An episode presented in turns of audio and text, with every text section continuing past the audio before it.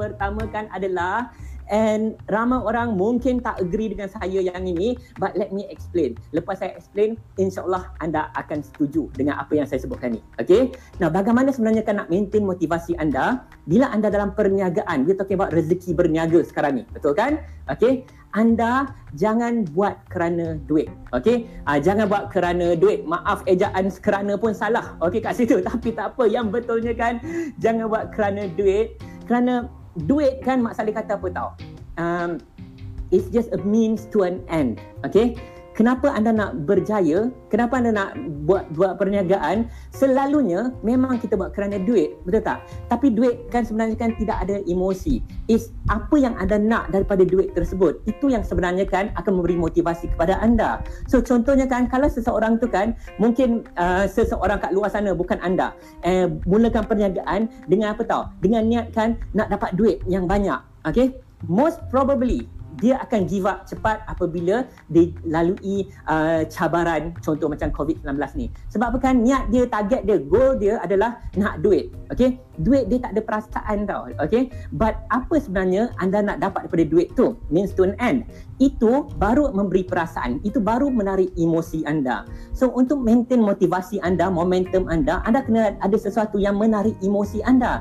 Duit saja tidak. Okay? Sekadar contoh kan kalau anda lihatlah kenapa kita sering dengar kan kisah orang yang miskin, orang yang susah bila mulakan perniagaan, menjalankan perniagaan, dia jadi orang yang berjaya, yang kaya dan sebagainya most probably bukan dia buat kerana duit okay? Memang dia nak duit tapi kan most probably kan target dia kan adalah dia nak keluar daripada kesusahan tersebut okay? Dia ada banyak emosi dekat situ kan untuk keluar daripada kesusahan nak keluar daripada kemiskinan okay? Nak keluar daripada keperitan. So jadi kan itu yang buatkan dia lagi fight dan dapat momentum, dapat motivasi untuk terus berjaya. Kalau target dia nak jadi jutawan, target satu juta macam Haji Bakhil, dia nak duit, okay? okay tak, tak ke mana pun, betul tak? Okay? Because itu bukan dia punya reason. Anda kena cari the real reason kenapa anda nak lakukan sesuatu tersebut. And selalunya kan, ianya bukan kerana duit. Okay? So jadi setuju tak? Anda rasa make sense tak dekat sini apa yang saya sampaikan kepada anda? Okay? Um, And again, Alhamdulillah, masa umur saya 25 tahun, I made my first million daripada perniagaan online, perniagaan daripada rumah. Bukan sebab saya target nak jadi millionaire okay? Memang itu salah satu target but the truth is kan saya bukan orang yang senang okay? So jadikan saya lebih saya banyak fikirkan adalah saya nak berjaya oleh kerana saya nak keluar daripada kesusahan kan? Uh, contohnya kan uh, masa awal-awal saya uh, anda pun dah dengar cerita ni banyak kali kan nak beli laptop pun untuk mulakan perniagaan internet saya yang pertama pun saya tak mampu. Saya kena kerja sebagai cleaner tukang cuci selama 2 tahun okay? So jadikan saya nak berjaya kerana saya nak keluar daripada keadaan itu right uh, saya nak jadi jutawan tuan bukan kerana duit satu juta tidak tetapi kan nak keluar daripada keadaan susah tu. So jadi saya mempunyai momentum yang unstoppable sebab emosi saya terganggu. Bukanlah emosi terganggu. Emosi itu kan kuat sangat-sangat membawa saya supaya jangan give up kalau mengalami kegagalan. Okey? Uh, so jadikan itu maksud saya dengan poin kita yang pertama kan iaitu kan jangan buat kerana duit okay? And talking about rezeki berniaga kan tata bulan Ramadan ni kan saya sering uh, teringat kisah pemimpin uh, pemimpin Islam kita seperti Abdul Rahman Auf uh, kan? Orang yang terkaya di dunia back then dan orang yang terkaya di dunia hari ini kan?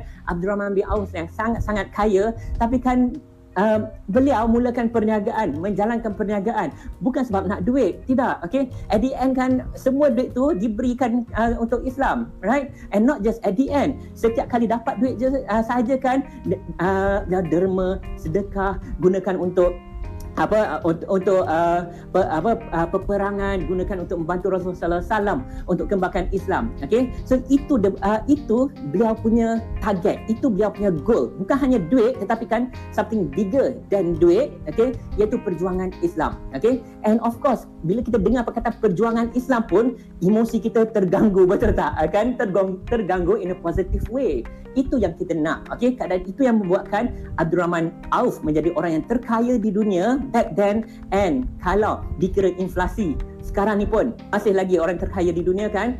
Because not duit okay bukan buat kerana duit buat kerana sesuatu yang bigger than duit okay yang memberi emosi kepada anda. Dan that emosi ni kan yang menjadi unstoppable. Clear tak dengan poin saya yang pertama? Okay kalau clear bagi saya thumbs up. Kalau clear bagi saya heart dan kita nak masuk poin yang kedua Okay. Now, point yang kedua, right?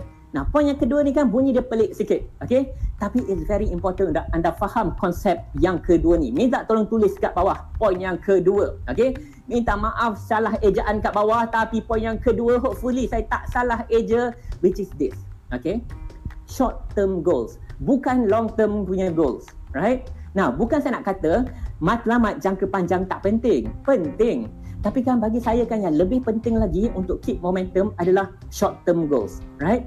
Kita fikir dengan lebih singkat lagi. Contoh, saya bagi satu contoh ni. What if tahun lepas anda mempunyai satu long term goal yang sepanjang satu tahun anda nak capaikannya? Okay? What if pada bulan Disember 2019 selalunya kita letakkan matlamat kan?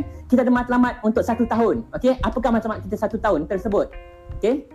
Dan tiba-tiba terjadinya COVID-19. Tiba-tiba terjadinya perintah kawalan pergerakan. Most probably kan matlamat kita sebagai usahawan pada tahun 2019, Disember 2019, sekarang ni dah hancur dah betul tak kan? Saya tak mengharapkan macam tu tetapi kan most probably kan dah down dah matlamat tersebut. But what if anda punya matlamat kan adalah lebih singkat lagi? Okay? I would suggest okay untuk anda seperti mana saya lakukan mempunyai matlamat setiap minggu a weekly goal So bila anda ada buat matlamat yang lebih singkat, anda akan fight untuk capai matlamat itu dalam waktu yang singkat. Minggu ini, okay, contohnya, the next seven hari lah, tujuh hari yang akan datang, apakah matlamat anda? Apa yang anda nak capai dalam masa tujuh hari yang akan datang? Okay? Dan anda kena ada banyak matlamat yang short term ni, yang pendek-pendek ni, membuatkan anda fight many times kan bila kita hanya ada long term goal maksudnya long term goal kan adalah matlamat 3 3 bulan uh, 5 bulan uh, 1 tahun atau 3 4 tahun memang penting. Tetapi kan kadang-kadang benda tu jauh sangat and then kita rasa macam jauhnya lagi. Kita relax lah dulu betul tak? Kan? Sebab matlamat dia target dia lambat lagi. Okey macam kita lah macam saya. Bukan nak cakap anda saya nak cakap saya. Saya ni suka buat kerja last minute okey ada tak sesiapa yang suka buat kerja last minute bagi saya thumbs up okey kalau anda bagi saya thumbs up maksud dia kan anda geng kerja last minute okey tapi ramai antara kita memang buat kerja last minute. Setuju tak? So bayangkan anda ada satu one year punya goal bila anda akan mula? Most probably kan masuk bulan 8 baru anda akan mulakan atau bulan 6 harapnya tidaklah kan. But kalau anda ada weekly goals, goals yang matlamat yang lebih pendek lagi kan, anda akan rasa macam anda nak juga compete, nak juga capai matlamat dalam masa satu minggu tersebut. Sebab apa kan ada beberapa hari saja lagi, ada tujuh hari, kemudian ada enam hari, kemudian ada lima hari, kemudian ada empat hari, uh, lima, uh, yelah empat hari, tiga hari, dua hari. So anda fight untuk short term. Dah habis satu minggu tu, anda buat satu lagi matlamat untuk the next week. Okay? So jadikan ini akan memberi momentum kepada anda dengan lebih uh, pantas lagi weekly. Kalau boleh kan weekly itu kan anda ubah-ubah juga anda punya target. Okay? Uh, supaya ia jadi exciting. Boleh tak macam tu? Point kita yang kedua. Okay? Dah tulis ya? Short term goals lebih penting daripada long term goals. Lebih lagi kan time COVID-19 sekarang ni. Okay? Itu yang akan menggerakkan anda. And saya sering katakan sejak berminggu-minggu lepas lagi kan tentang anda kena adapt, anda kena sesuaikan diri dengan keadaan ekonomi baru, perniagaan baru sekarang ni kan. It's more important untuk ada short term goal sekarang ni kan? Uh, jangan kita ada long term goal kata okay dalam masa setahun kita nak bawa perniagaan kita menjadi e-commerce baru nak buat collect database baru nak buat laman web semua ni kita nak buat dalam masa satu tahun. Kalau itu matlamat kita kan lambatlah kita bergerak hilanglah motivasi kita. Okay? But ini akan membawa kita kepada point kita yang ketiga yang ketiga, yang ketiga sangat-sangat relevan dengan keadaan COVID-19 sekarang ni. Okay? Yang ketiga apa tahu? Bak, saya tulis ini. Lakukan sesuatu baru dan pantas. Okey? Ah, lakukan sesuatu yang baru dan pantas. Tulis dan juga sharekan nota saya kat sini.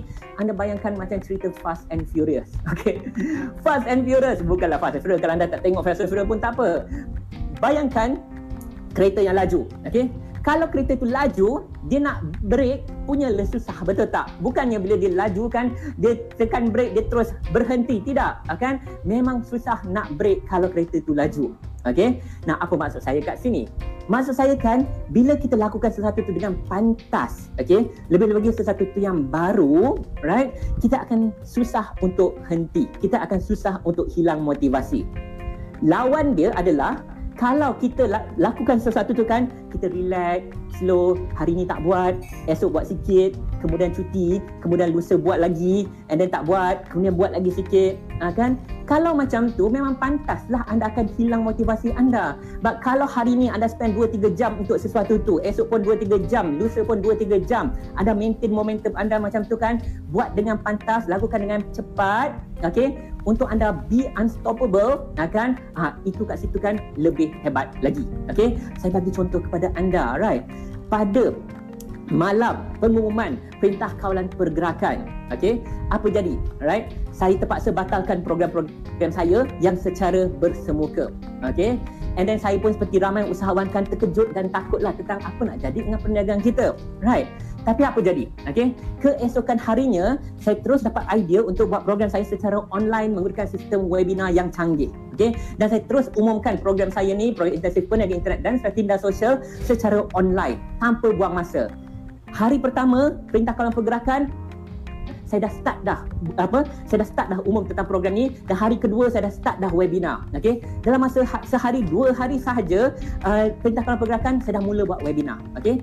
Ramai trainers ramai motivator ramai sifu dan sebagainya kan at that time belum start apa-apa lagi ha, kan? Tapi sekarang ramai dah lakukan. Nah bukan nak kata saya ni hebat saya ni bagus dan tidak. Saya nak bagi tahu anda apa tahu saya pun takut motivasi saya terhenti. Saya pun takut motivasi saya kan um, um, apa nama ni uh, merundung okey? So jadi kan saya terpaksa memaksa dirilah eh. saya memaksa diri saya sendiri kan lakukan satu yang baru dengan pantas. So bila kita buat dengan pantas kan kita barulah kita unstoppable. Macam fast and furious tadi tu ha, kan lakukan sesuatu yang baru kenapa? Okey yang pantas kita dah cover dah ah, kan? Supaya kita uh, unstoppable kita lambat nak berhenti lambat nak break okey? Tapi kan kenapa kita nak lakukan benda yang baru? Sebab kita nak sesuatu tu kan keep on memberi kita excitement okey?